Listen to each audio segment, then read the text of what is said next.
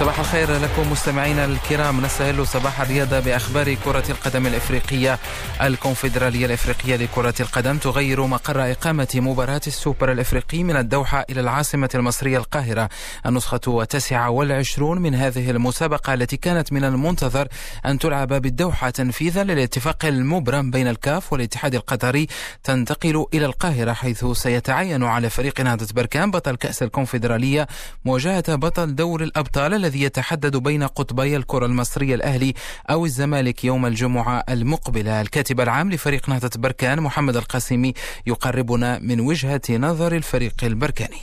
الخبر توصلنا به عبر وسائل الاعلام الخبر الرسمي بالنسبة للفريق مازال ما توصلنا منه. ولكن هذا ما كيمنعناش باش نعطيو واحد الملاحظات مجموعة من الملاحظات ديالنا. بالنسبة للقرار وهو على غير العادة كان الموسم الفارط هناك واحد اتفاقية ما بين الكاف جميع المقابلات النهائية لظرف ثلاث سنوات تجرى بالدوحة ولكن سمعنا دابا غادي على غير العادة غادي تغير وترجع للقاهرة. الموقف ديال نهضه بركان تمنينا يكون ملعب محايد ولكن كنقولوا بأن هذا الوضع استثنائي وتكون مقابلة استثنائية في هذا الوضع اللي كتعيشها البشرية جراء هذا الوباء إذا مشات الأمور كما كاينة غتكون مقابلة بالطبع بدون جمهور. وهذا يلا غادي يكون عندك 50% لصالح الفريق المحلي و50% لصالح بركان نتحول إلى أخبار المنتخبات المغربية حيث يخوض المنتخب المغربي لكرة القدم داخل القاعة يومي الثامن وتسع من دجنبر مباراتين وديتين أمام منتخب رومانيا وذلك في إطار استعداداته لنهائية كأس العالم المرتقبة بدولة ليتوانيا. ولهذا الغرض سيدخل المنتخب المغربي تجمعا إعداديا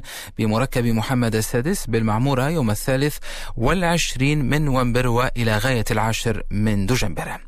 في تونس أوصى المكتب الفيدرالي للجامعة التونسية للعبة خلال اجتماعه الذي عقده الجمعة عن بعد بتخفيض أجور اللاعبين المحترفين والمدربين بنسبة 50% وذلك بالنسبة لشهري أكتوبر ونوفمبر وذلك على خلفية تأجيل انطلاق الموسم الرياضي 2020 2021 بسبب تفشي فيروس كورونا. وعلى صعيد آخر قرر المكتب الفيدرالي إلغاء جميع المسابقات الرسمية للشبان الخاصة بالموسم الرياضي 2020-2021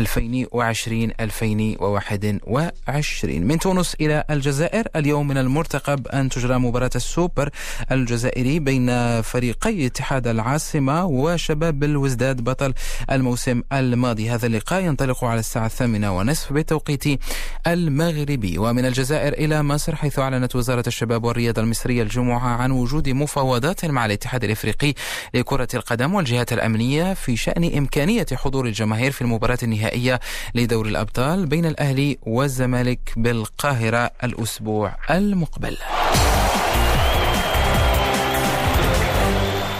كرة القدم الأوروبية الآن والبداية بالحديث عن الليغ آن الفرنسية والمباراة المثيرة التي جمعت أمس باريس سان جيرمان بموناكو لحساب الجولة الحادية عشرة.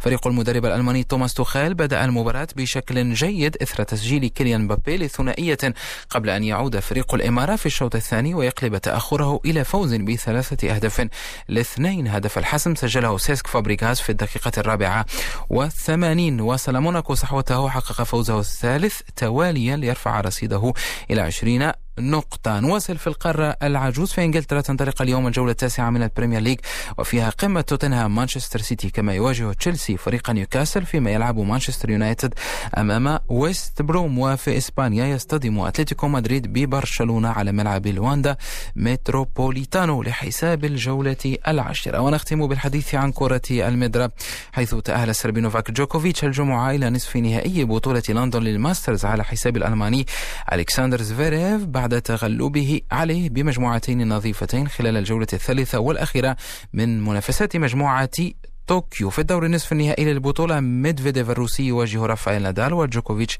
يلعب أمام دومينيك تيم. بهذا مستمعينا الكرام نصل لختام هذا العدد من صباح الرياضة إلى موعد رياضي لاحق